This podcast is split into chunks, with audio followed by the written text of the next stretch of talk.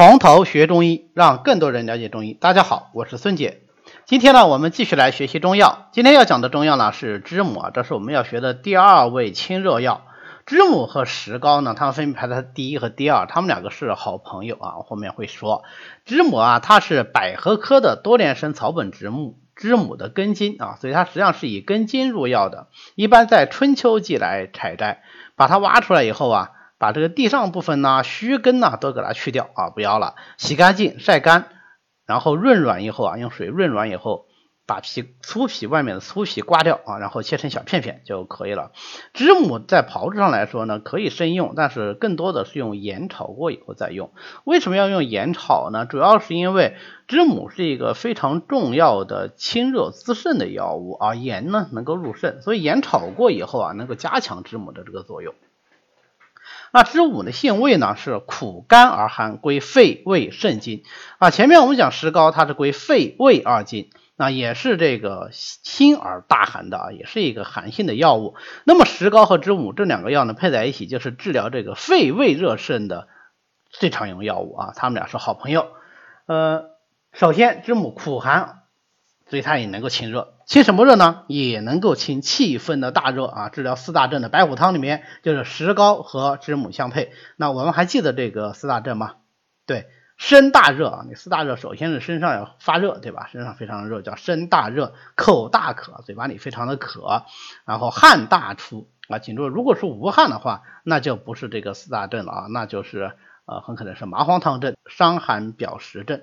那如果说是有四大症有汗大出，那你要考虑可能就是啊温病的热入气分，或者是伤寒的阳明经症、白虎汤症。最后一个脉洪大啊，这这个四大。那么白虎汤呢，实际上就是这个石膏、知母再加上粳米和甘草。那粳米和甘草相比之下呢，就是一个佐使药了啊，它主要治病的药是石膏和知母。那么知母因为它入肺经又是寒药，所以它还有苦寒清肺的作用。但是知母这个药啊比较有意思，它既能够清实热，也能够清虚热。哦，我们一般讲啊，这种质地比较肥厚润泽的药物啊，它往往就有养阴的作用。那既然是养阴嘛，当然就有这种啊清虚热能够润的这个效果在里头啊。啊，知母呢就是这样的一个药，所以过去古人开方子，他喜欢开肥知母。什么叫肥知母？就是长得肥肥润润的啊，这种知母，那它这个滋润的效果会更好一些。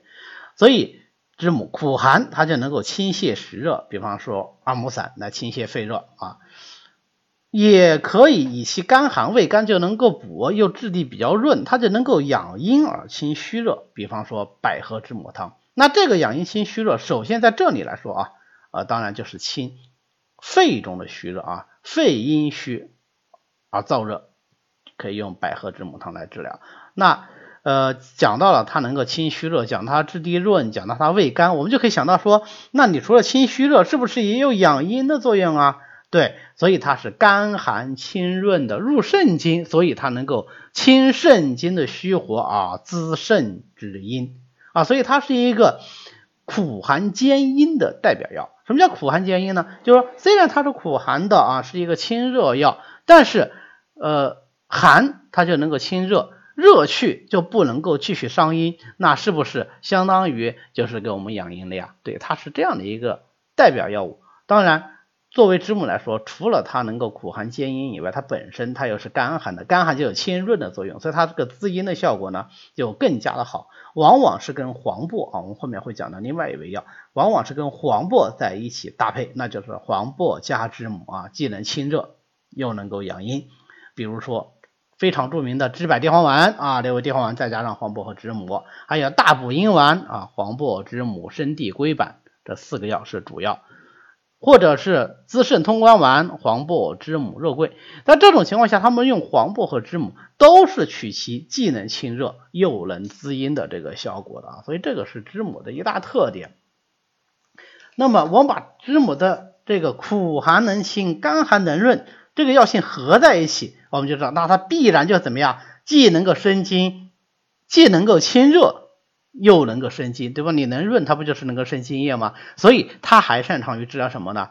阴虚消渴症啊。我们前面讲石膏能够治中上二焦的消渴，那知母呢？哎，知母就善于治疗上下二焦的小可啊，或者是病在肺，或者是病在肾，它都比较擅长。